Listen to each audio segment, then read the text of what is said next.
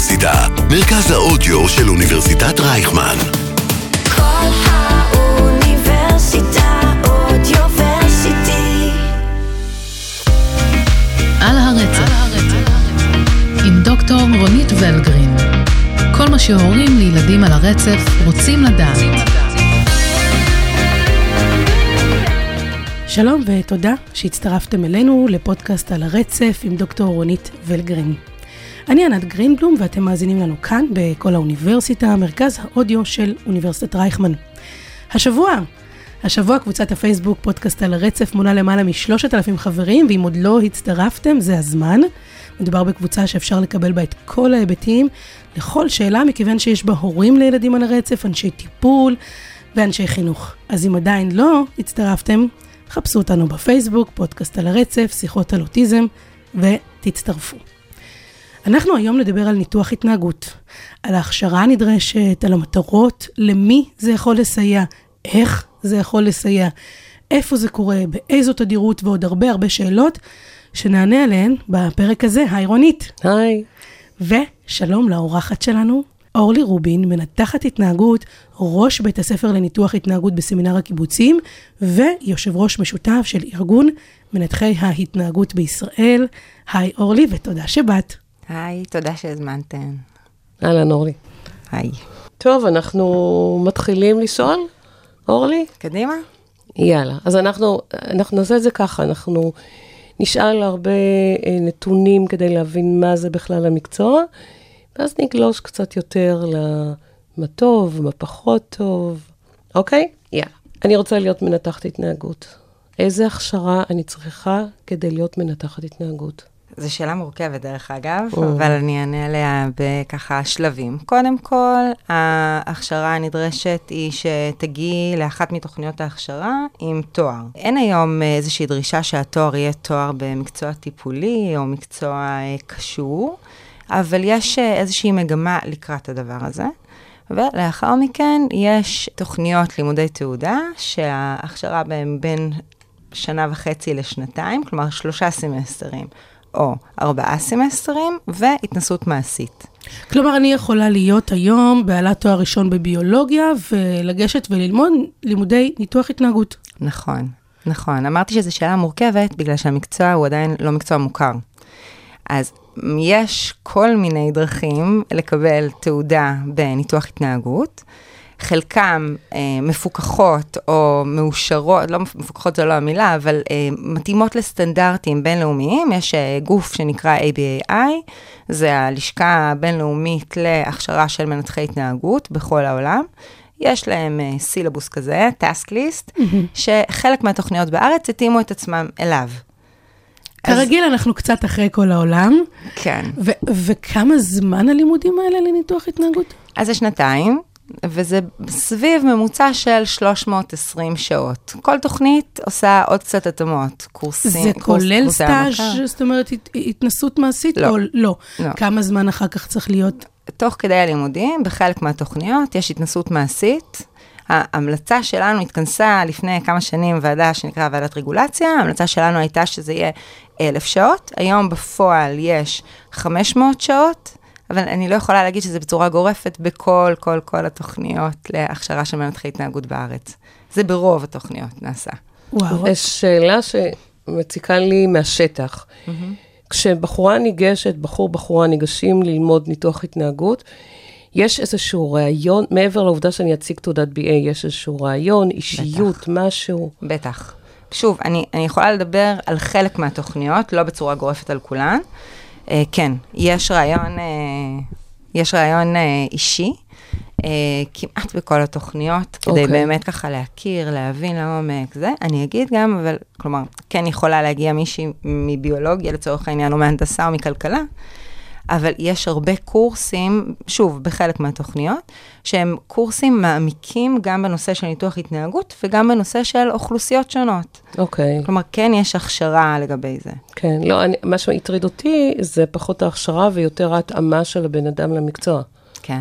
כן, עושים אה, אוקיי. ככה השתדלות גדולה כדי שזה יהיה מתאים, אף פעם אי אפשר לדעת בוודאי. ב-100 אחוז, אבל כן. וכמובן שרקע כלשהו, אם זה אנשים שעסקו קצת בטיפול, או אנשים שהגיעו, יש הרבה, נגיד, משלבות, שעובדות מגיעות. כמה שנים, מגיעות, אז כמובן שזה יתרון. כן. בטח. אז מה זה מנתח התנהגות? בואי נסביר רגע מה, מה לומדים ועם מה יוצאים. כן. אז מנתח התנהגות הוא בעצם, אה, האמת שזה היא בעצם, כי יש יותר נשים מגברים ויש גם גברים, איש מקצוע, או אשת מקצוע, שמסתכלים על ההתנהגות ועל הסביבה ומנסים למצוא את הגורמים בסביבה שמשפיעים על ההתנהגות. מתוך החקר הזה, הם בעצם גוזרים תוכניות התערבות, כן, במחשבה שבעצם אם הסביבה אה, משפיעה על ההתנהגות, ואני יכולה לנבא את המשתנים בסביבה שמשפיעים על ההתנהגות, אנחנו יכולים אחר כך לעשות שינויים בסביבה, ואז להוביל איזשהו שינוי בהתנהגות. עובדים בעצם על שני מישורים, גם על הקנייה של מיומנויות, ממש לימוד של מיומנויות חדשות, וגם דרך זה על שינוי בכל מיני התנהגויות מאתגרות. אם הזכרת מקודם, שגם בתוך, במסגרת הלימודים, בעצם זה גם מתחלק לכל מיני אוכלוסיות שלומדים. אז לאיזה אוכלוסיות בעצם לומדים ניתוח התנהגות? אז שוב, בגלל שאנחנו עוסקים בהתנהגות, כולם מתנהגים, כולנו מתנהגים, אנחנו מתעסקים במגוון מאוד מאוד גדול. אה, יש ניתוח התנהגות לככה קידום ושיפור של אורח חיים, יש להתנהגויות מסוכנות, להימורים, להתמכרויות, פחות בארץ. בארץ זה בעיקר אוטיזם, שזה ככה אוכלוסייה משמעותית, אבל גם מה שקורה עם אה, אה, אוכלוסייה בהתפתחות טיפוסית, או התפתחות תקינה, אני אומרת במרכאות. אה, מתעסקים היום באמת עם ילדים עם ADHD, עם קשיי התנהגות, ODD, אני יכולה ככה להגיד כל מיני קיצורים כרגע, אבל באמת... אה, הרבה- כשיש, כשיש גיל מסוים, או שיש גם חלוקה גילית? זאת אומרת, ללמוד איך לנתח התנהגות של טווחי גיל מסוימים? אין מיקוד כזה, לא בארץ, כי נגיד בארצות הברית יש כבר יש. מיקוד בזקנה. לא, זה טוב שתגידי לנו מה כן. יש, כדי שנדע לאן לשאוף. יש, אז מה שאמרתי, למשל, באמת על התמכרויות, על ספורט, פה בארץ יש ניצנים קטנים, יש גם בעסקים, ניתוח התנהגות, יש אה, תחום שלם שנקרא OBM, וזה אה, ניתוח התנהגות שמיועד לארגונים, זה קיים בחו"ל. וגם עניין של נגיד אה, ניתוח התנהגות לגיל השלישי, או לזקנה, או לא, ככה. אה, בארץ המיקוד הוא באמת, בדרך כלל יש שני מסלולים, אני ראיתי עכשיו שיש מקום אחד שיש בו עוד מסלול נוסף, אז זה לקויות למידה, אה, אוכלוסיות מגוונות שלתוך זה נכנס גם היפראקטיביות, אה, הפרעות התנהגות מתנגדות, חרדות, שוב, ברמה ההתנהגותית, כן, לא ברמה נפשית. בתוך הלימודים עצמם, אחרי שדיברנו על ה, בעצם על האוכלוסיות השונות וגילאים שונים, האם יש גם גישות שונות, תתי גישות? זאת אומרת, יש הסתכלויות שונות או צורות שונות של עבודה? אה, קיים? שאלה טובה. יש אה, זרם חדשני בניתוח התנהגות, אה, אני חושבת שזה משהו כמו 4-5 שנים האחרונות, שהגישה נקרא ניתוח התנהגות עכשווי. פרופסור גרג הנלי, הוא גם ביקר פה בארץ, הוא אחד מהמובילים של הגישה הזאת. העיקרון הוא ל- ל- ל- לקדם ניתוח התנהגות חיובי. כלומר, להסתכל על בעיות התנהגות, על למידה, ממקום של באמת להסתכל על הילד, אוקיי? כמובן שזה נעשה גם קודם, אבל שהדגש המשמעותי יהיה על... חיזוק אמ, חיובי. לא רק על חיזוק חיובי, אלא גם באמת לראות מה המוטיבציה של הילד, לאן הוא ניגש, מה הוא רוצה. כלומר, שכשיש בעצם בעיית התנהגות, ההנחה היא שבעיית ההתנהגות לא מגיעה כחלק מלקות מסוימת או קושי מסוים, אלא מגיעה מהיסטוריית למידה לא טובה. כלומר, ילד למד שכדי להשיג את הדברים שהוא רוצה להשיג, הוא עושה בעיית התנהגות. ואז אם אנחנו עושים שינוי ומאפשרים לו, מלמדים אותו, לצורך העניין, אה, לבקש משהו, אני רוצה הפסקה, אני צריך אוויר, אני רוצה לצאת, ובזמן הזה מאפשרים לו את הגישה לכל הדברים שהוא היה משיג מלהרביץ, נגיד, או לעשות אה, טנטרום, אז אנחנו מתקדמים ככה לקראת פתרון של בעיה. ו- ולא צריכים להשתמש באמצעים אחרים כדי לטפל בזה. זה, זה מתאים גם למשל במצב של הנמכה קוגניטיבית, שיש בעצם איזשהו לימיט מסוים עד איפה אני יכול ללמוד ולהתפתח? כן, כן, חד משמעי. אז יש ניתוח התנהגות, יש מנתחת התנהגות, יש, בוא נגיד, ילד שמטפלים בו. איפה זה נעשה? זה קליניקה, זה בית, זה זום אפשרי? בדרך כלל בבית של המטופל, כלומר אנחנו מגיעים לבתים של הילדים מתוך איזושהי חשיבה שכדאי לעבוד עם הילדים בסביבה הטבעית שלהם.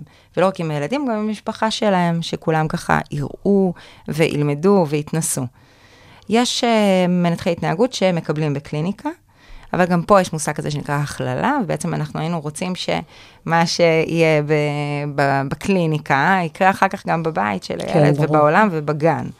אה, זום אה, להדרכות הורים, זה יכול להיות רלוונטי, אוקיי, למדנו אוקיי. את זה טוב טוב בקורונה. מעבר לזה, חייבים, אחד מהעקרונות מפתח שלנו זה שחייבים לראות את הילד. ומה קורה עם העובדה שהילד מבלה 8 עד 4, 4 וחצי, 5 במערכת החינוכית? מאפשרים לכם להיכנס? תלוי באיזה מסגרת. קודם כל, יש מנתחי התנהגות במסגרות uh, של חינוך מיוחד, אז כבר נמצאים בתוך המערכת, בונים תוכניות uh, בתוך המערכת. כן.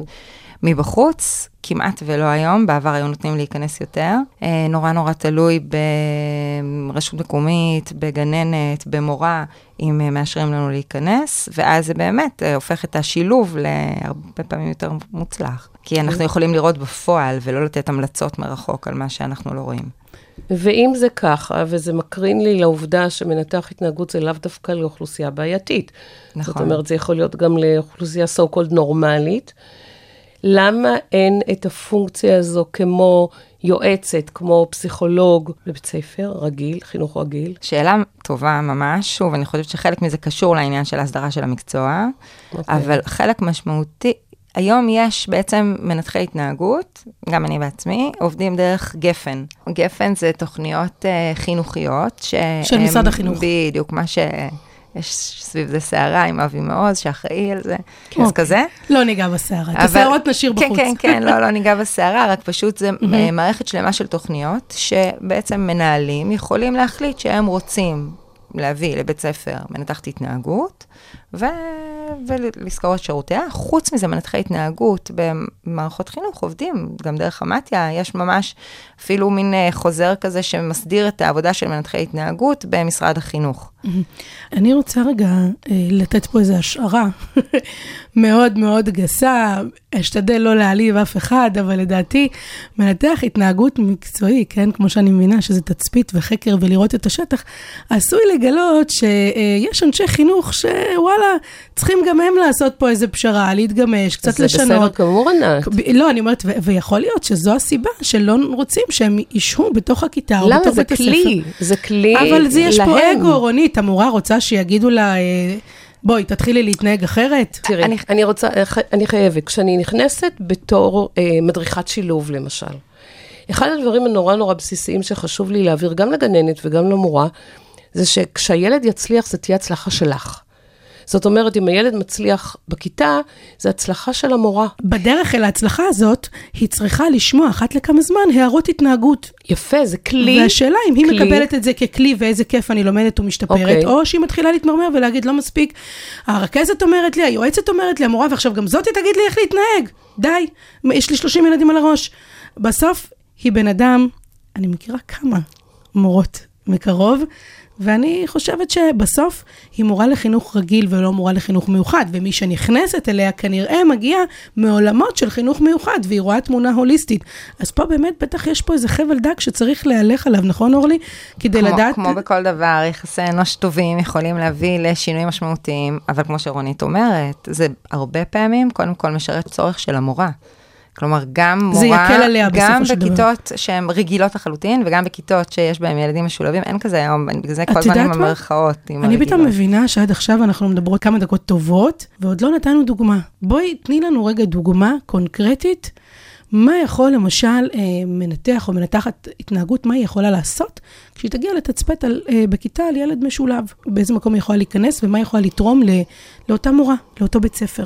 אז נתחיל מזה שבעצם אה, כשנכנסים לכיתה, באמת ככה רואים את הילד בסביבה הרגילה, המאתגרת שלו, בעצם המקומות שבהם יכולים לצוץ הקשיים.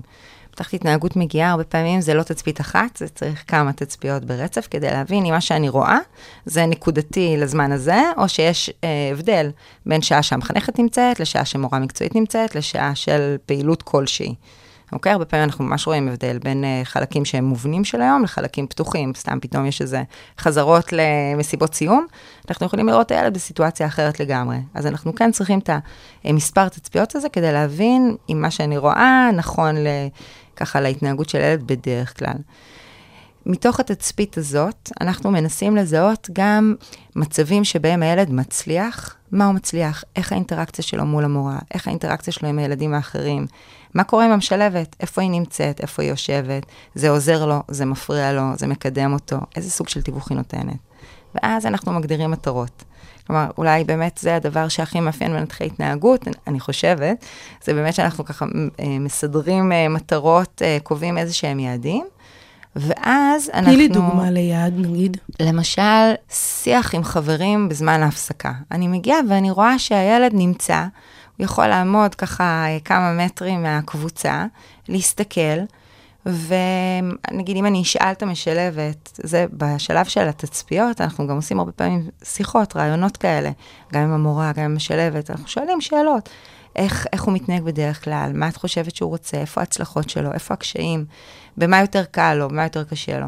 ואם אנחנו מבינים שיש שם איזושהי מוטיבציה ורצון להצטרף לקבוצה, ואני רואה שהוא עומד בצד וככה, כן ניגש, לא ניגש, חושש, מסתכל, אבל אני מזהה שיש עניין, זו יכולה למשל להיות מטרה, להצטרף לחברים. זה יתחיל בתור אה, ככה שלבים מוקדמים לאיזושהי הצטרפות בעזרה של תיווך של המשלבת. אולי עוד לפני כן אנחנו נכוון את המורה לחלק לאיזה שהם, הכל תלוי כמובן בגיל, mm-hmm. אבל נגיד אנחנו יכולים כן לעשות מין שיח כזה עם מורה, שלפני שאתם יוצאים להפסקה, את יכולה לכוון את הילדים לאיזה פינות הם הולכים, לאיזה, כאילו, אם זה בחצר, לאיזה משחקים, אם אפשר לארגן אותם לקבוצות או אי אפשר לארגן אותם לקבוצות.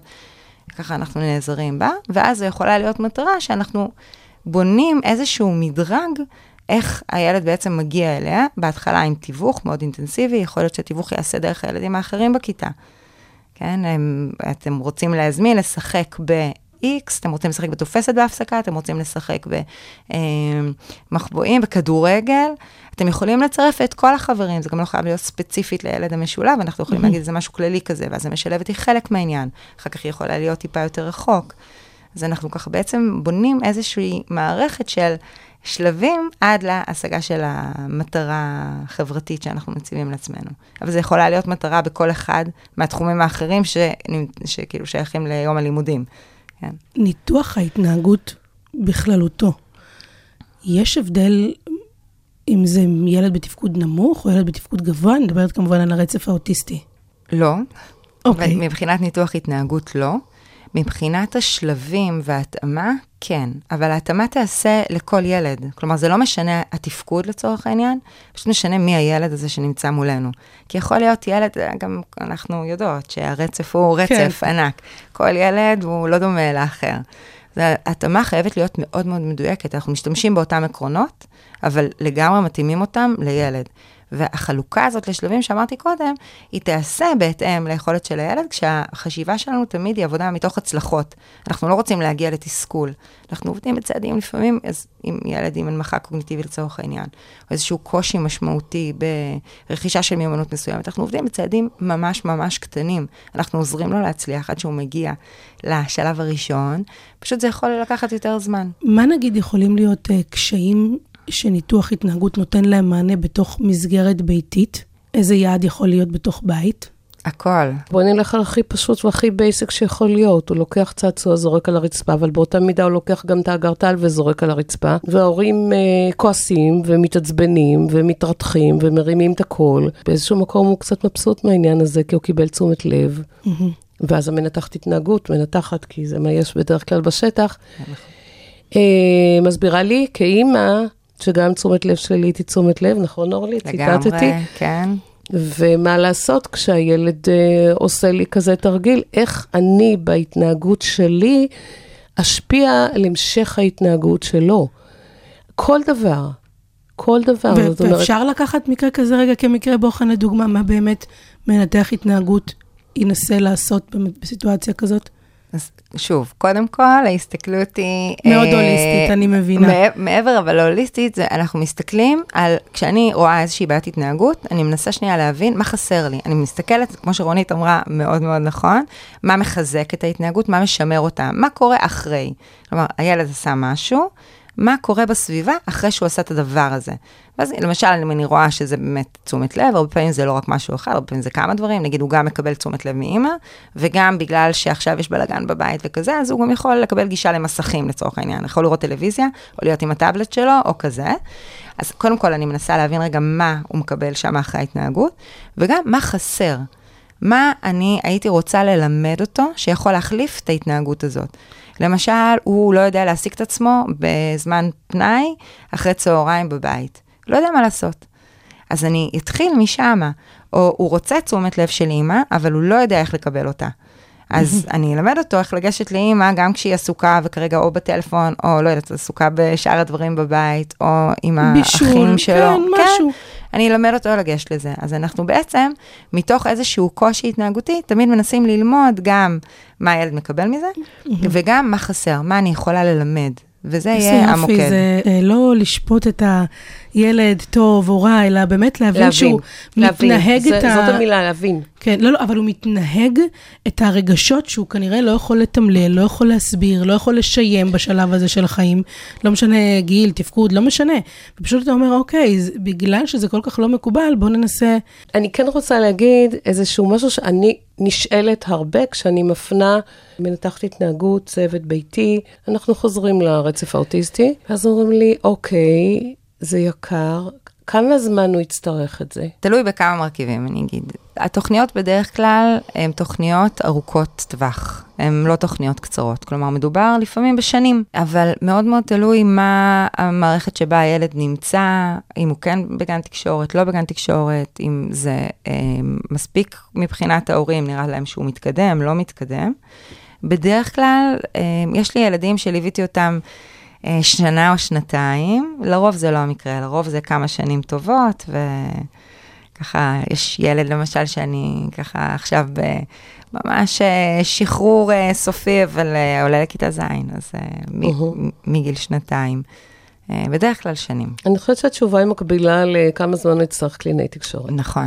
זאת אומרת, אנחנו רוצים להביא את הילד, גם את, גם אני, גם המרפאה בעיסוק, גם כל מי שעוסק בילדים האלה, רוצים להביא את הילד למקום טוב, מקום שיצליח לתפקד.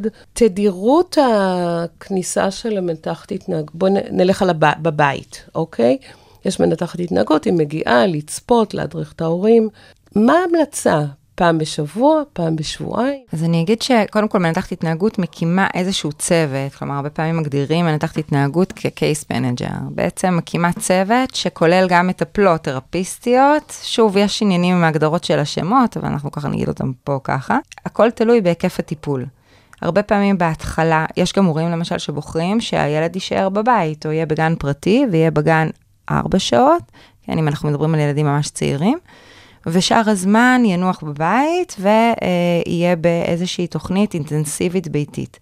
פעם ההמלצה הייתה סביב 40 שעות, כולל השעות שהוא משולב בגן, היום מדברים, כבר יש מחקרים שמראים ש-25 שעות שבועיות הן אפקטיביות, אבל זה הרבה שעות. אז כשהטיפול הוא בתחילת הדרך, צריך בדרך כלל יותר מפגשים והדרכה של מנתחת התנהגות. מה זה יותר? זה אומר בדרך כלל פעם בשבוע, אוקיי. אבל די מהר זה הופך לפעם בשבועיים. כשהפעם בשבועיים, אבל צריך להבין רגע מה מנתחת התנהגות עושה, מנתחת התנהגות בעצם קצת שונה מאנשי טיפול אחרים, בגלל שאנחנו לא מטפלות בפועל אחד על אחד עם הילד, לא מתוך איזושהי אה, רתיעה או משהו כזה, אלא להפך, מתוך הבנה שטיפול אחד שלנו של 45 דקות, כמו מטפלים אחרים, לא יהיה מספיק אפקטיבי. מה שאנחנו מנסות לעשות זה להדריך את כל מי שבא במגע עם הילד לעקרונות של עבודה איתו. ואז בעצם ככל שזה יותר אינטנסיבי ומתורגל יותר, אנחנו רואים שינוי משמעותי יותר. אנחנו מגיעות, אנחנו מדריכות את ההורים ואת הצוות שעובד בבית. ואנחנו נמצאים, וזה ככה עלה לי גם קודם כשדיברנו הרבה על תקשורת, אנחנו נמצאים בקשר עם אנשי מקצוע אחרים, שזה קריטי. כלומר, יש, אני יודעת, כל מיני גישות, אבל בעיקרון, מנתחי התנהגות לא יכולים לעבוד. אני מאוד שמחה על בלי מה שאת אומרת. קשר, אין, זה משהו... בקיצור, צוות רב, אנחנו רב. על הרצף, עם דוקטור רונית ולגרין. כל מה שהורים לילדים על הרצף רוצים לדעת. אני הולכת להיכנס למילים גסות קצת. יש אה, תשלום מומלץ, יש איזה...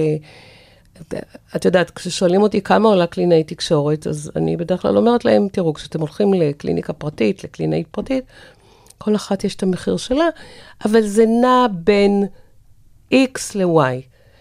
מה קורה עם מנתחי התנהגות? אני חושבת שזה דומה. יש, אה, יש איזשהו טווח, אבל כמו כל אה, עיסוק פרטי אחר, כשהולכים לקליניקה, יכולים גם להיפגש עם מחירים שהם מאוד גבוהים. כלומר, לאחרונה נחשפתי למחירים באמת מאוד מאוד גבוהים, אבל זה לא הנורמה. הנורמה זה בממוצע דומה למקצועות פארה-רפואיים אחרים. אני, אני רוצה אולי במסגרת השאלה הזאת, אה, לשאול אם יש אולי אפשרות, אם שומעים אותנו עכשיו הורים נניח שידם קצת לא משגת, האם יש אפשרות למשל למצוא מישהו שהוא צעיר, עושה את הסטאז' והוא מתמחה תחת מישהו בכיר? אני אתן דוגמה למשל פה באוניברסיטת רייכמן, יש קליניקות משפטיות, קליניקות פסיכולוגיות, שמציעות טיפול בממש סכומים מאוד מאוד סמליים, אני מדברת על טיפול פסיכולוגי למשל שעולה 150-130 שקלים לטיפול. מכיוון שמדובר במישהו שהוא סטאג'ר, שהוא בהתמחות, עם הרבה מוטיבציה, אבל הוא תחת פיקוח של מישהו מומחה ומישהו מאוד מאוד בכיר. אז כן הוזלנו פה את המחיר, ו, אה, וזאת אופציה. אז השאלה אם למשל, אה, נגיד אפילו אולי אה, את כמי שעובדת בסמינר הקיבוצים, יכולה אולי לדעת שיש סטודנטיות שמסיימות, ויש איזשהו מאגר שהורים יכולים לבוא ולבקש לקבל את הטיפול שם, אם זאת אופציה.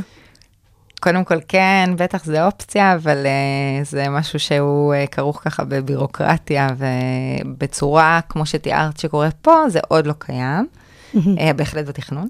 יופי. אבל סטודנטיות בפרקטיקום, כלומר סטודנטיות שעושות את ההתנסות המעשית שלהן בניתוח התנהגות, בהחלט עושות את הדבר הזה, והן נמצאות תחת הדרכה של מנתחת התנהגות.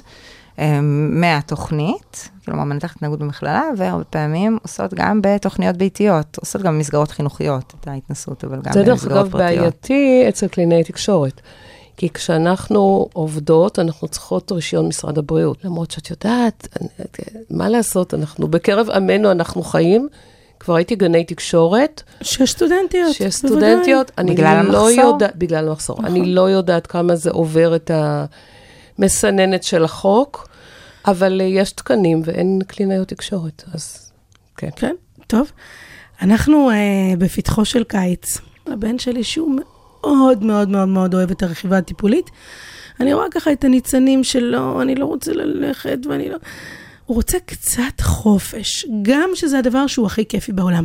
האם יש דבר כזה חופש מניתוח התנהגות? לוקחים לגמרי. פסק זמן, כן? כן, כן, ובכלל, קודם כל, ביקש, אז זה מראה ככה שהוא באמת צריך את זה, וכמו כולנו, נכון? כולנו כבר בקיץ ואנחנו צריכים איזה אוויר. Um, הרבה פעמים אחרי חופש, אנחנו רואים איזושהי קפיצה.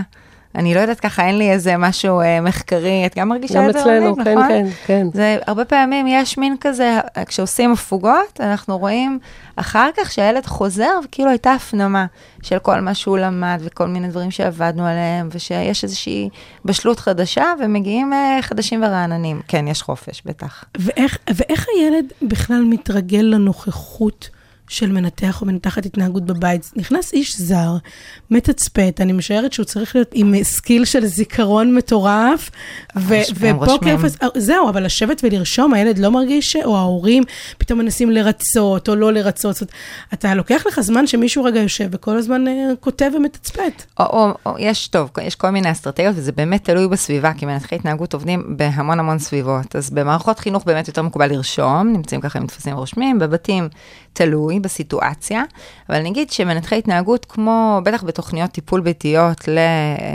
לילדים על הרצף האוטיסטי, מגיעים, והדבר הראשון שהם עושים זה קשר. יוצרים קשר, אין, אין דרך אחרת לעבוד. אז הילד uh, מבין שמגיע מישהו שהוא כיף, מישהי שכיף איתה, והיא מהנה, ומתחילים איזושהי פעילות משותפת. ואם זה uh, תרפיסטית שמגיעה uh, ככה להיות איתו, ומתחת התנהגות מגיעה וצופה, אז זה כבר, הוא נמצא בתוך איזושהי פעילות שהיא מהנה. אם אנחנו רואים שקשה לו, או קשה להורים, אנחנו מנסים למצוא אסטרטגיות אחרות. בין אם זה להקליט וידאוים, או אה, להקליט הודעות אה, קוליות, או אה, לצלם לנו מרחוק, או לרשום לנו בככה נקודות, או זאת בדוחות. אומרת, אנחנו רגע חוזרים, אז זום יכול להיות לפעמים גם אופציה. נכון. נכון, במקרים מסוימים, כן. יצא לי עכשיו להיות באיזשהו קורס שיש שם מישהו שהוא אה, מדריך מרחוק ברוסיה. אז הוא כל הזמן נמצא איתם באוזנייה ובמצלמת וידאו.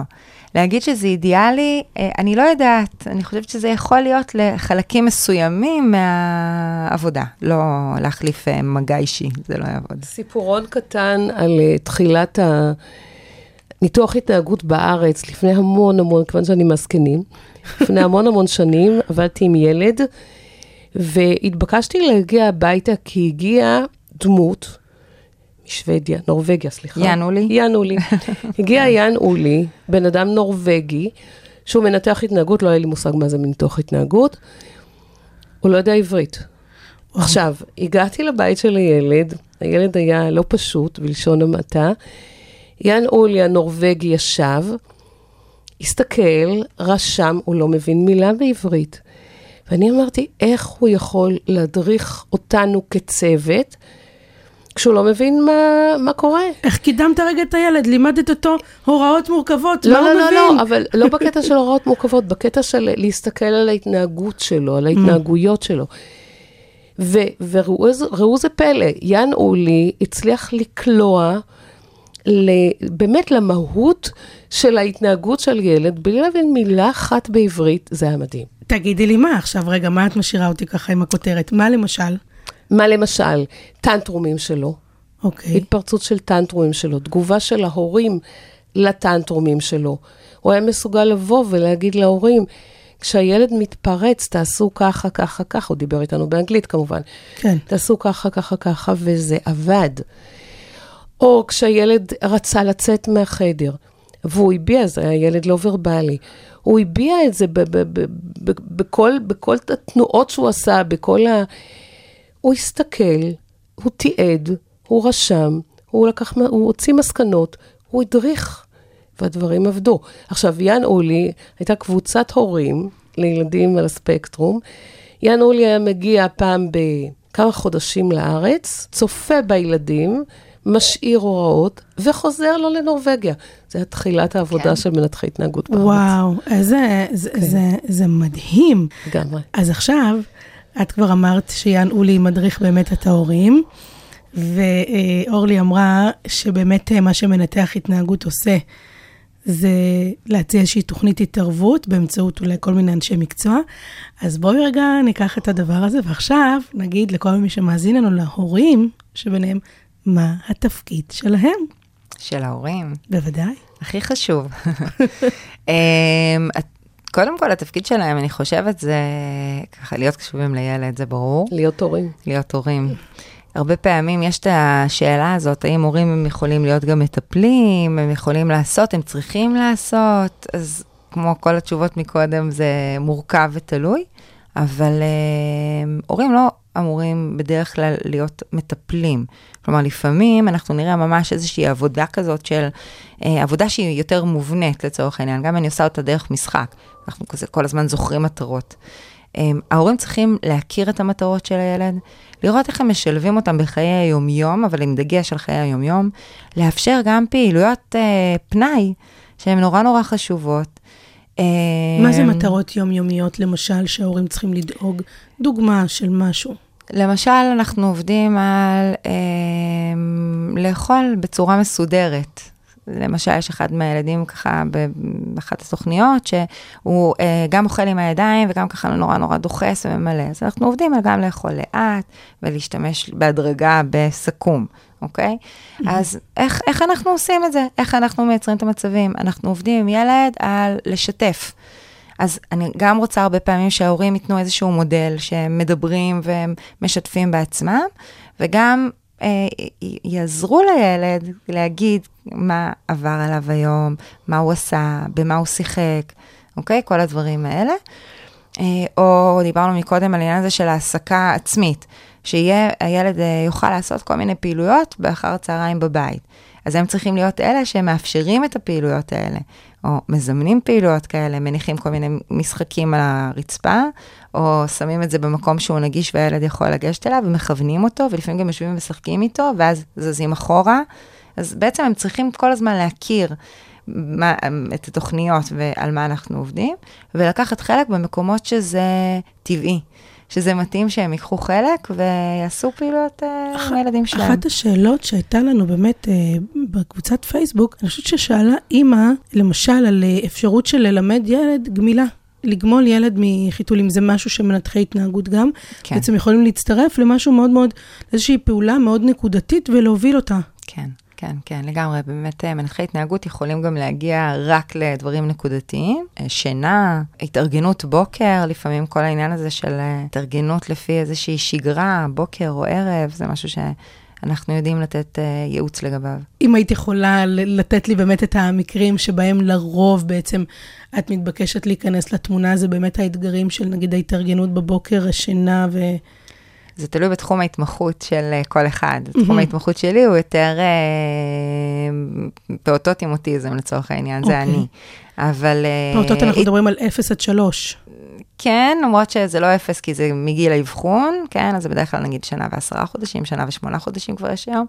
אבל יש מנתחות התנהגות שמתמחות רק בהדרכת הורים, או בהתפתחות טיפוסית, ואז זה יהיה הפניות בנושאים האלה של אה, גמילה, שינה, סדר יום, התמודדות עם אה, בעיות התנהגות, וזה יכול להיות אה, ילדים על הרצף או ילדים בהתפתחות טיפוסית, ו...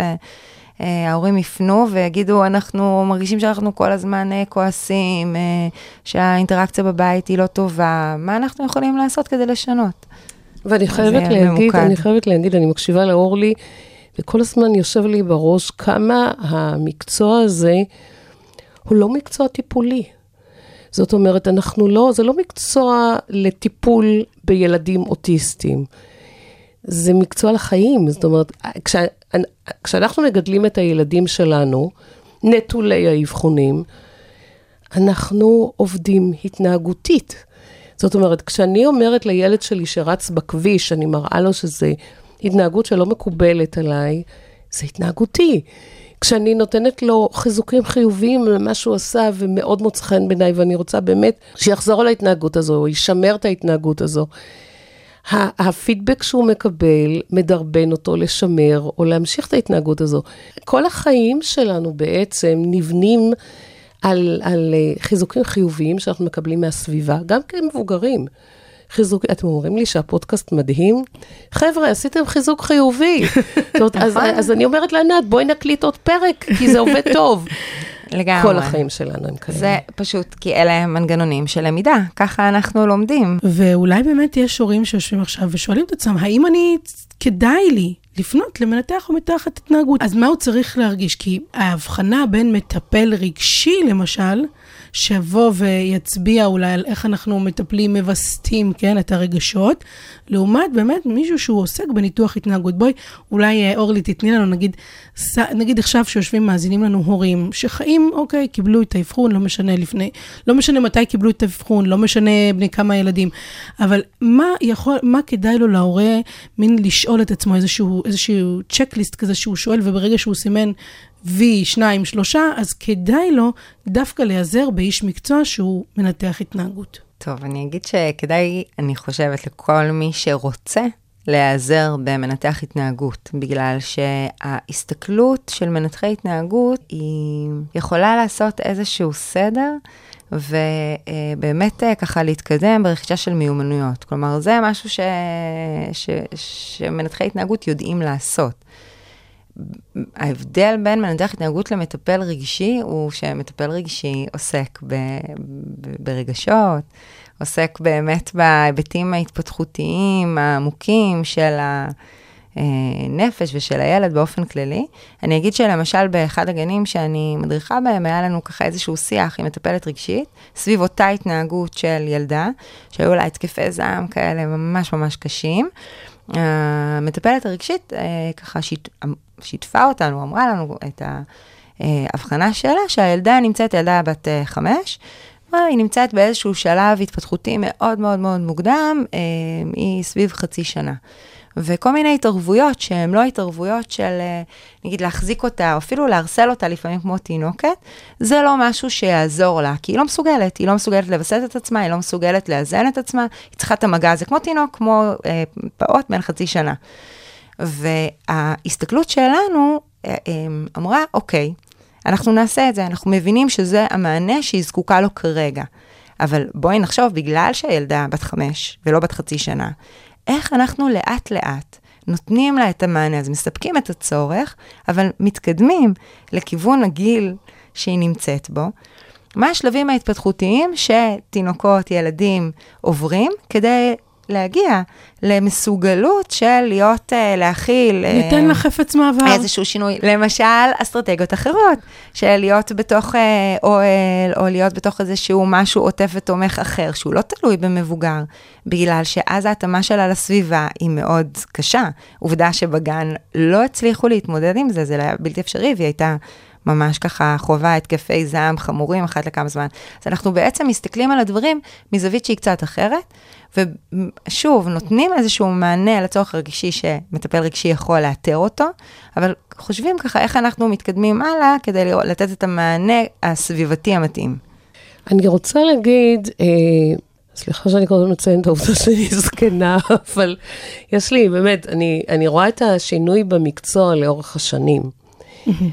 וכשהורים באים אליי ואומרים לי, אה, לילד שלי, אז מתאימה לו השיטה, הגישה ההתנהגותית?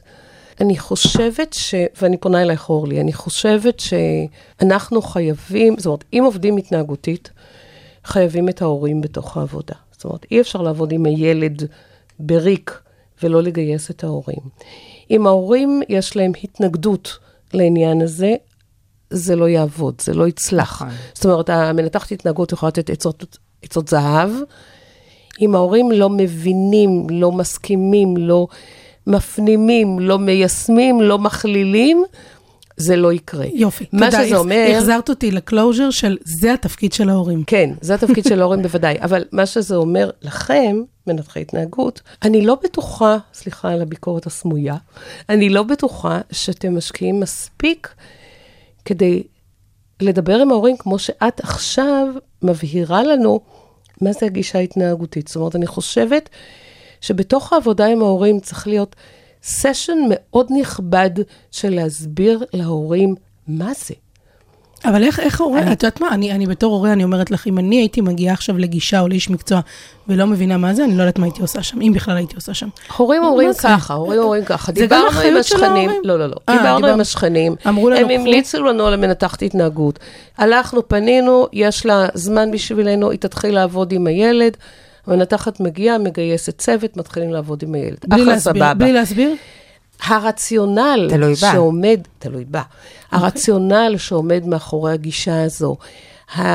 בדיוק מה שאנחנו מקשיבים עכשיו ושומעים מאורלי, כן. זה כל כך חשוב שאנשים יבינו. אני אגיד אבל ש- שיש, שוב, כמו בכל אה, אנשים, מקצוע, בוודאי, בדיוק, בוודאי. יש אנשי מקצוע שעושים את זה ויש כאלה שלא. אנחנו גם עושים מאמץ כללי, אם אני אדבר רגע בכובע של הארגון, של מנתחי התנהגות, אז אנחנו כן עושים איזשהו מאמץ להנגיש את המידע הזה להורים. חשוב, חשוב, כי חשוב. הרשת מלאה בהמון המון אה, נכון, שמועות, נכון, דברים נכון.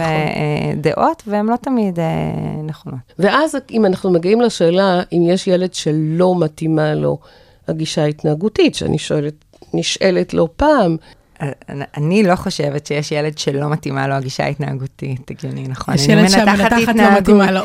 לא, או שלא מתאים להורים. כלומר, זה בסדר. כן, כן, אני חושבת שחייב... וצריך להיות איזשהו חיבור. בדיוק, האלף בית זה איזושהי הסכמה בסיסית שהורים בוחרים איש מקצוע שהם סומכים עליו, כמו בפרק שעשינו על בחירת דמות טיפולית, ונותנים לזה זמן מסוים שקובעים יחד, אני מניחה, אורלי, לפחות חצי שנה נניח, לראות כן, משהו. היתרון בניתוח התנהגות, וזה גם אחד מהעקרונות של המקצוע, זה שזה אפקטיבי ומהיר יחסית, השינויים הם מהירים יחסית. אז אפשר בטח תוך uh, שלושה חודשים לדעת אם מנתחת ההתנהגות שלקחתי היא מתאימה לי ולילד או לא, ולעשות איזושהי הערכה. אבל מה שנאמר פה קודם הוא מאוד חשוב. חייב, אה, חייבים שההורים ככה יבינו מה התהליך, מה הוא כולל, איך זה עובד, שלא יהיו סימני שאלה.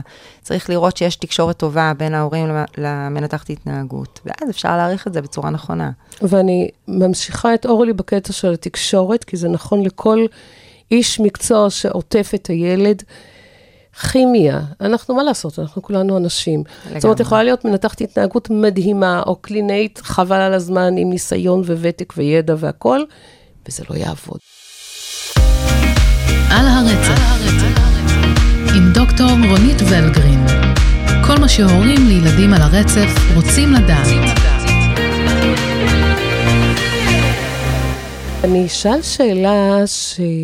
שאותי מרגיזה, אוקיי? אחלה, אז אני לוקחת מנתחת התנהגות, אני גם לוקחת צוות. תרפיסטים שיעבדו לפי ההוראות של המנתחת התנהגות, והיא עובדת על הכל. אז בשביל מה צריכה קלינאי תקשורת מרפאה בעיסוק? שאלה טובה. זה פשוט, אני ככה חושבת ואני אסוציאטיבית, אני אומרת, טוב, כמו כל דבר אחר, גם פה יש כל מיני מנתחי ומנתחות התנהגות, וחלקם אה, ככה בדעות שונות. אני אגיד שוב מה אני מאמין שלי. אה, אבל אני חושבת שזה מייצג אה, מנתחי התנהגות רבים. מנתחי התנהגות, כמו שאמרת מקודם, או, ואני חידדתי, מומחים ללמידה. אנחנו יודעים אה, איך ההתנהגות עובדת, ומה הדברים שמשתנים ומשפיעים על ההתנהגות.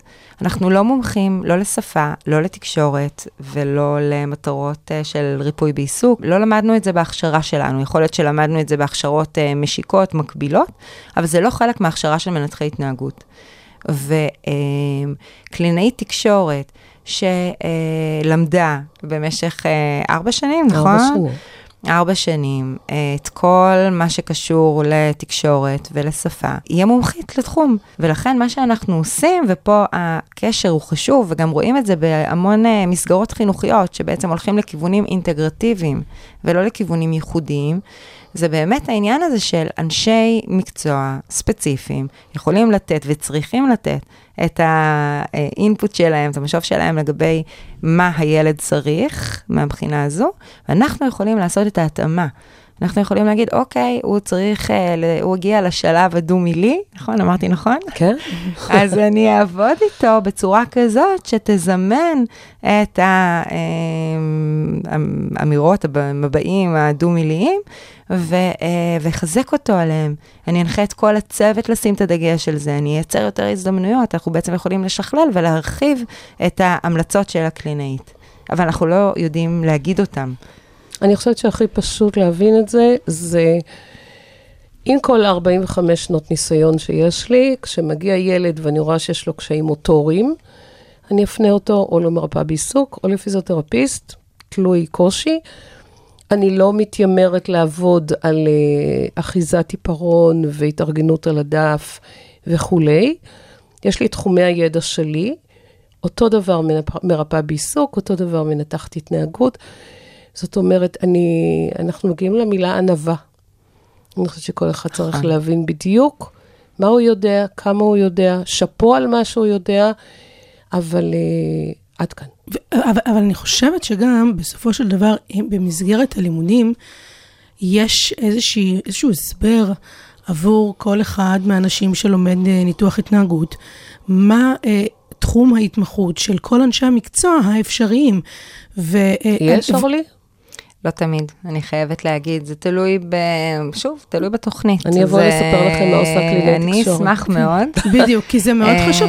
ואז בעצם אותו מנתח התנהגות, שאם הוא יהיה הראשון שקיבל את הטלפון, אז הוא יוכל להגיד, שמע, בוא תלך לאבחון, ונבדוק עם הקלינאית שתגיד על מה צריך לעבוד והאם צריך. ואם זו קלינאית עם מומחיות ועם ענווה, יכול להיות שהיא תגיד, אותי לא צריך עכשיו, הילד פה ורבלי, מדבר, מסביר, לא יודעת, מבין, יודע, לא צריך אותי. או שהיא תגיד, כן צריך אותי, ואלו המטרות שלשמן צריך אותי, ולא איש מקצוע אחר.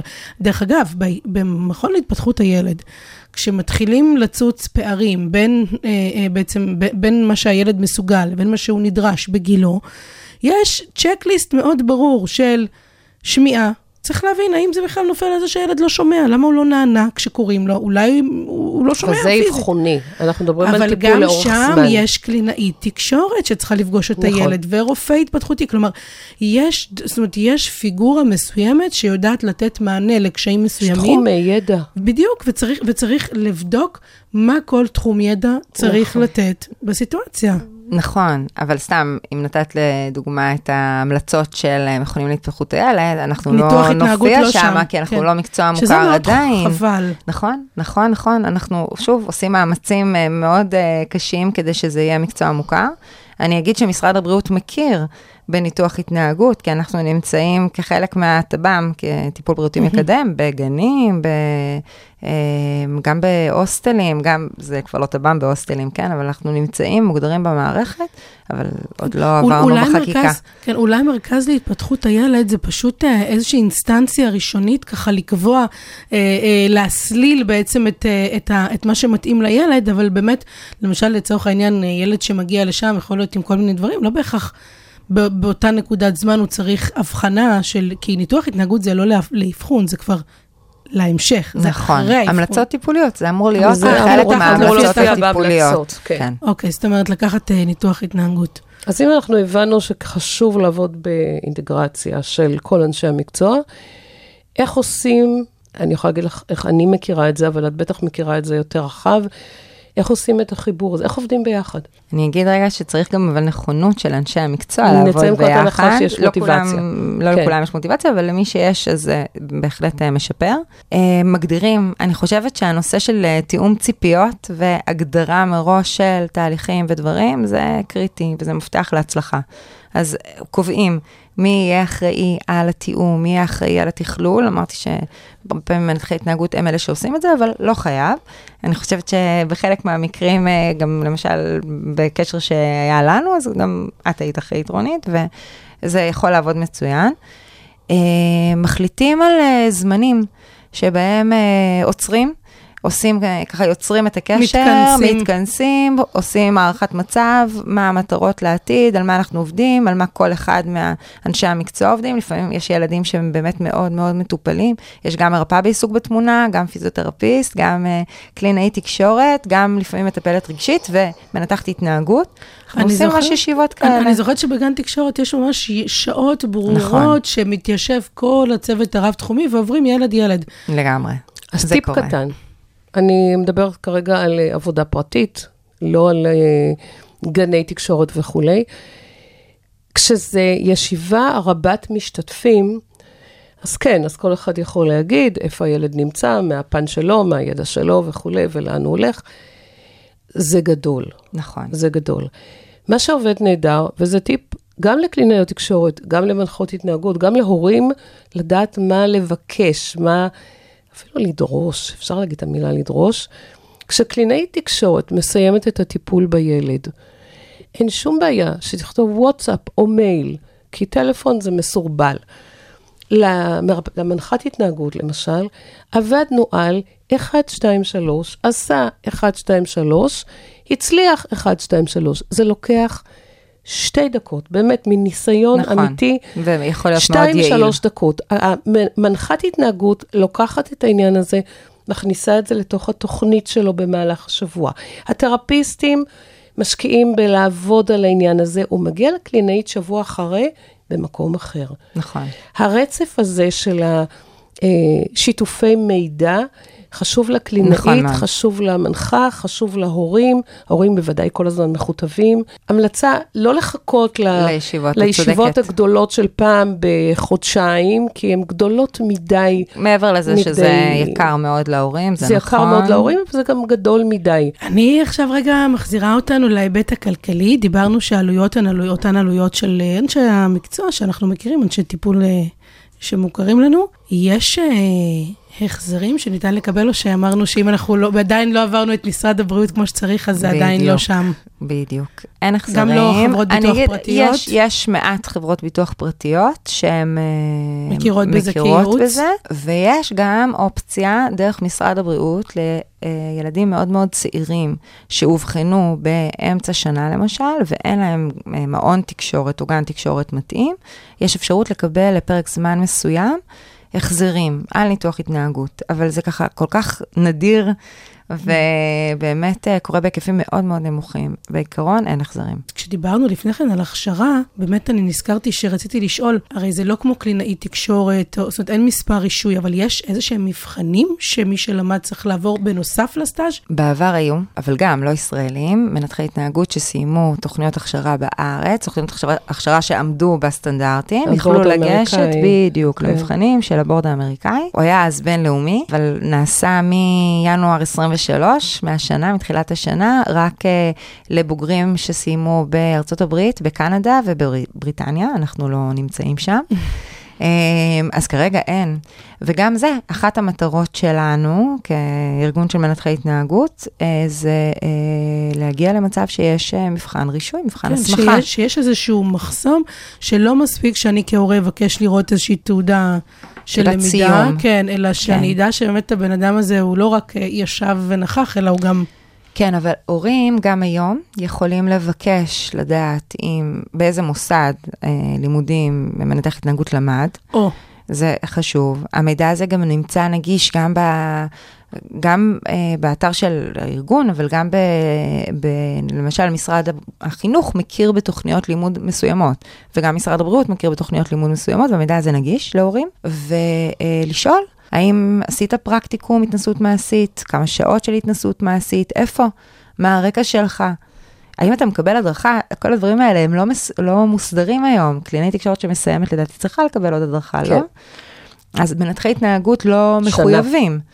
אבל אנחנו מאוד מאוד ממליצים על זה. עכשיו, מנתח התנהגות שעובד, למשל בגן תקשורת, מקבל הדרכה, אבל בפרטי, לא.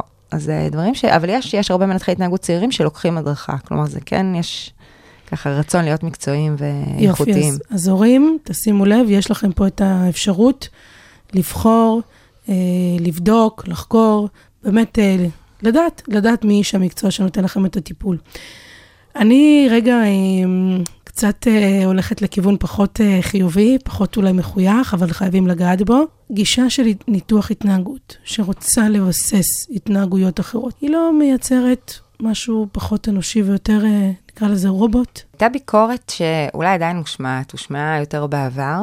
Um, אני חושבת שהבסיס, בסיס של ניתוח התנהגות, uh, אולי התחיל כמשהו קצת יותר uh, מובנה ונוקשה. Um, הייתה למידה שהיא מאוד מאוד מסודרת ומתוכננת כזאת, ופרוצדורה כזאת ששואלים שאלה, מחכים לתשובה.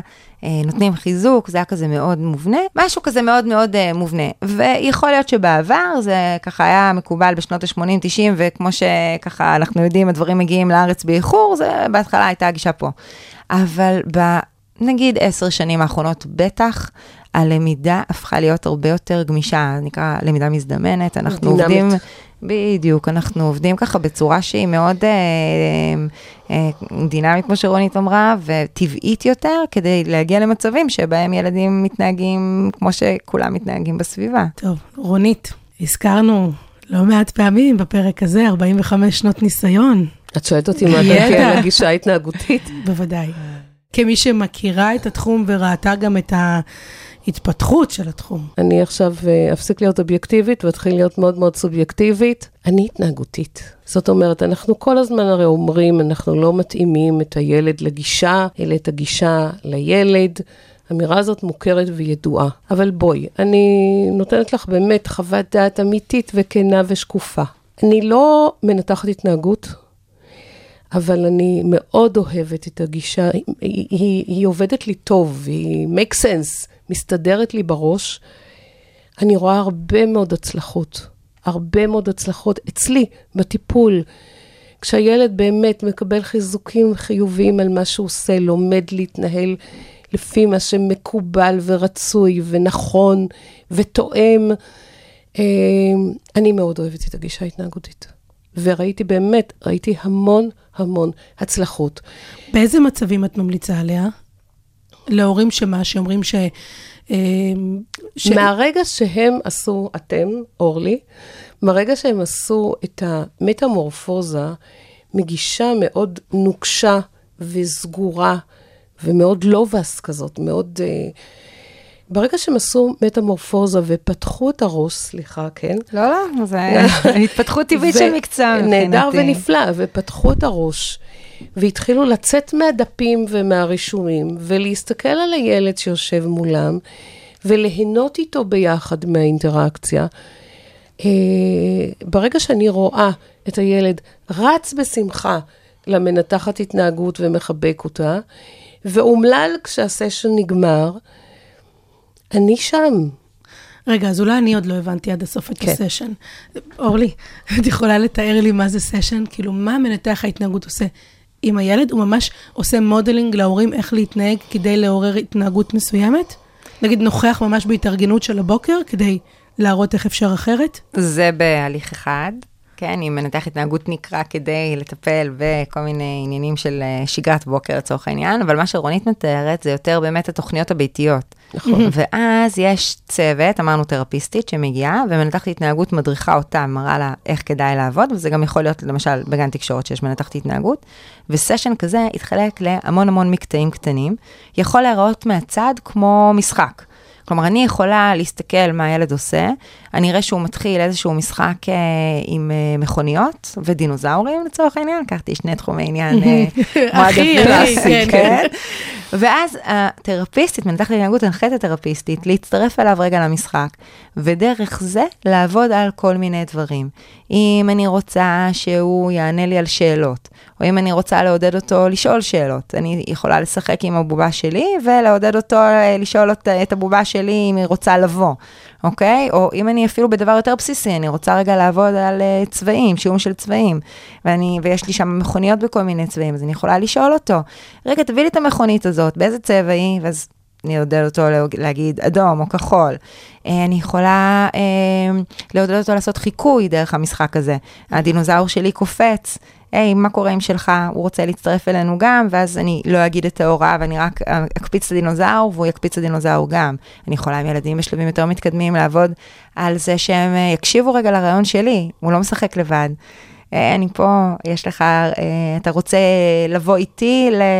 לא יודעת לאן, אני חושבת למסיבה של שברגע ההיא? שההתנהלות נהפכה למשהו. טבעי ומשהו נורמטיבי, ופחות נוקשה ופחות סשן טיפולי, אלא באמת הילד נהנה מהאינטראקציה, שם יש הרווחנו. לנו שיתוף פעולה. הרווחנו בגדול, כי יש לו לגמרי. מוטיבציה, בדיוק. אני רוצה לקפוץ ל- למשהו אחר. אני יושבת בלא מעט, יושבת, נוכחת, בלא מעט קבוצות, היום זה קבוצות פייסבוק, אה, של אה, חבר'ה אוטיסטים. אוטיסטים בוגרים, יוצאת שם רוח קשה מאוד מול הקטע של ניתוח התנהגות. חלקם אה, מדברים על עצמם כ- כפוסט-טראומה מהקטע של ניתוח התנהגות. חלקם אפילו הלכו ועשו, הרחיקו לכת ועשו מין אה, השוואה בין אה, ניתוח התנהגות לטיפולי המרה. שאני ראיתי את זה והתחלחלתי. ואז אני נכנסת, אני נכנסת לתוך, ה, אה, לתוך האש, ומנסה, ואומרת להם, אני פשוט אומרת להם, בואו תהיו נוכחים בטיפול. בואו תסתכלו בעיניים מה קורה, קשה מאוד לשכנע אותם. נכון. דברי איתי על זה. קודם כל, אני אגיד שברמה האישית זה מאוד כואב לי. באמת, כי אני רואה מה אנחנו מצליחים לעשות, ובאמת, איך אנחנו מקדמים ילדים בצורה נעימה וטובה ו- ונעימה, שאני, כאילו קשה לי בכלל עם המושגים האלה. הם לא קשורים לעולם הטיפולי שלנו בשום צורה. זה קודם כל רגע ברמה האישית וברמה המקצועית. חלק מהדברים מבוססים על אה, אולי דברים שקרו בעבר, אני לא יודעת אם כולם קרו בארץ, יכול להיות שחלקם כן. אני מניחה שכשאנשים אומרים משהו, הם מבססים את זה על איזושהי היכרות מוקדמת. אני אגיד שיש תנועה כזאת עולמית, אנחנו מזמינים לשיח, הדבר הזה, מתלוננים למשל על הנושא של ענישה, אוקיי? אז גם צריך לדעת שכמו כל אה, מקצוע, אנחנו, גם ניתוח התנהגות עבר איזושהי התפתחות. אם בעבר אה, בפסיכיאטריה טיפלו נזעי בנזעי חשמל. חשמל, בדיוק. וקשרו מטופלים, אוקיי? אנחנו חלילה חלילה לא מתקרבים בכלל למקומות האלה. נגיד עוד יותר מזה, שבקוד האתי שלנו, שעבר התחדשויות, אבל כבר בשנות ה-70, אה, הובהר שענישה היא לא חלק מהטיפול, והיא חלק מהטיפול אחרי שניסינו את כל ההליכים החיוביים לשינוי התנהגותי, אוקיי? אז צריך להבין בכלל שהרוח הטיפולית היא בכלל לא הולכת למקום של דברים לא נעימים, אוקיי? נגיד, אה, נגיד את זה ככה, והמקצוע עבר התפתחות, וכמו שאמרתי מקודם, הדגש הוא על התערבויות חיוביות. לגבי הנושא הזה של טיפולי המרה, אני חייבת להגיד ששמעתי את זה רק מבאמת מספר מצומצם של אה, אוטיסטים. אמ, זה לא מפחית מהעוצמה של הדבר הזה. נכון, בהחלט. הדגש המשמעותי הוא שאין שום כוונה לאף אחד לבטל את האוטיזם או לשנות אותו, או, או לעשות משהו שהוא לוקח מאנשים את מי שהם. ברור לנו לחלוטין שיש מגוון נוירולוגי, וש... אוטיסט הוא אוטיסט, אין בכלל שום כוונה לעשות עם זה משהו שהוא אה, לוקח את זה ממישהו. אנחנו לא הולכים לנרמל. ממש לא. ה- באמת, המונח הזה הוא בכלל לא נמצא בשיח. מה כן אנחנו עושים? מקנים מיומנויות. אם יש ילד, ש, אה, ויש לי כזה למשל באחד הגנים, שמטיח את הראש בעוצמה, אוקיי? ב, ב, ב, בחפצים שונים בשולחן שלו, בסייעות בגן, ואנחנו גם רואים את המצוקה שקשורה לזה. מה אנחנו עושים? אנחנו מלמדים אותו איך לבטא את עצמו בצורה אחרת, אוקיי? ואנחנו עושים את זה במגוון של מיומנויות. לקחתי את המקרה הקשה הזה, אבל אנחנו עושים את זה גם על דברים פשוטים. אם יש ילד שמסתובב והוא מבטא את עצמו בצעקות, ואף אחד לא מבין מה הוא רוצה, אז באמת, בשיתוף פעולה עם קלינאי תקשורת, אנחנו נלמד אותו איך לתקשר. איך להגיד את הדברים שהוא רוצה, אם זה בפקס או באייפד היום, יש כל מיני תוכנות. אנחנו פשוט נעשה את זה, אז אנחנו באמת, אה, הדגש שלנו על הקנייה של מיומנויות, ולא על לקיחה של דברים, ממש לא. ועוד דבר אחד, טיפ נורא חשוב להורים, אתם לא מבינים משהו, אסטרטגיה מסוימת שהמנתחת נוקטת בה. תשאלו, תציפו, שימו על השולחן, לא לשמור בבטן. לגמרי, גם מנתח נכון. התנהגות בסוף מבין, וכמו כל, אה, כמו כל עבודה, אתה חייב לתקשר, בדיוק כמו שאורלי אמרה לפני כן, ועל זה באמת הדברים יקומו ויעמדו ויצליחו.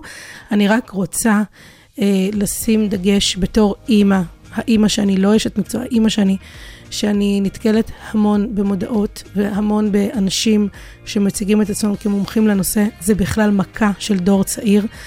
אה, של איזה עשור ממש. מתחת, ואני רוצה להגיד את זה כאימא, אני אחסוך את זה מכן כנשות אה, מקצוע. עזבו, זו, זו אמירה שלי.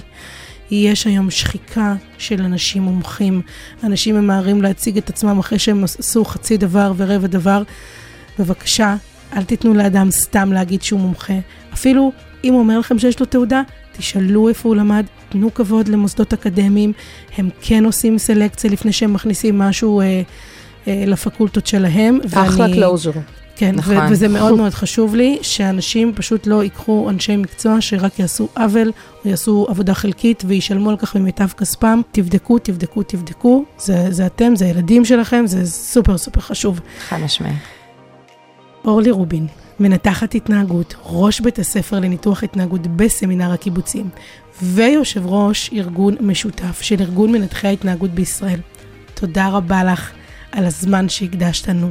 תודה שהגעת לכאן, לימדת אותנו, את כל המאזינים, מאזינות שלנו, את הנושא הכל כך חשוב הזה. אני חושבת שהפרק הזה הוא תורם גם להורים לילדים על הרצף, גם לאנשי החינוך שאנחנו יודעים שמאזינים לנו, גם לאנשי טיפול שאנחנו יודעים אה, שמאזינים לנו, וזה הרגע אולי אם יש משהו חשוב שאת רוצה להוסיף, להגיד משהו שלא הזכרנו, מה שאת רוצה לתת לנו איזה שורת סיכום שלך, משהו הכי הכי שהוא אני מאמין שלך, זה הזמן. אני אגיד, אה, ואחבר את הכל, אני אגיד שאנשי מקצוע צריכים באמת לשמור על צניעות וענווה ולדעת מי הם, מה הם עושים, למה הם הוכשרו ומה המטרות שלהם בעתיד. הם חייבים להמשיך ללמוד וככה אה, להעמיק את הידע שלהם, ומהבחינה של ההורים, אז באמת ככה, את אמרת את זה בצורה הכי טובה, לשאול, לחקור, לדעת. ולא להפסיק אה, ככה להעריך את הטיפול, לדבר עם האיש מקצוע שהם עובדים איתו, לראות שהמטרות שהם חושבים עליהן ביחד אה, מושגות או לא מושגות, ואם כן לשאול למה, לא להשאיר דברים ככה ב- בבטן או באיזשהו חוסר ידיעה. זה מבחינתי. רונית, סיכום שלך. תודה, אורלי, זה הסיכום שלי. יא, תודה שהזמנתן אותי. איזה כיף. אז תודה רבה לכם, מאזינים ומאזינות. אם אתם חושבים שיש הורים שהפרק הזה יכול להעשיר אותם בידע, שתפו איתם את הפרק. כמובן, תמשיכו לדרג אותנו באפליקציות הפודקאסטים בספוטיפיי, וכמובן, כל אפליקציות הפודקאסטים, הפידבק הזה, כמו שרונית אמרה בפרק הזה, הוא מאוד חשוב, הוא המנוע שלנו להמשך.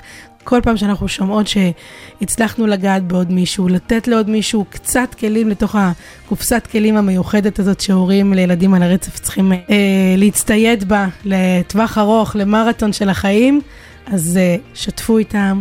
אני ענת גרינבלום, ואנחנו נשתמע בפרק הבא. ביי. להתראות. כל הנאמר בפודקאסט על הרצף אינו מהווה תחליף לייעוץ מקצועי. על הרצף, עם דוקטור רונית ולגרין. כל מה שהורים לילדים על הרצף רוצים לדעת.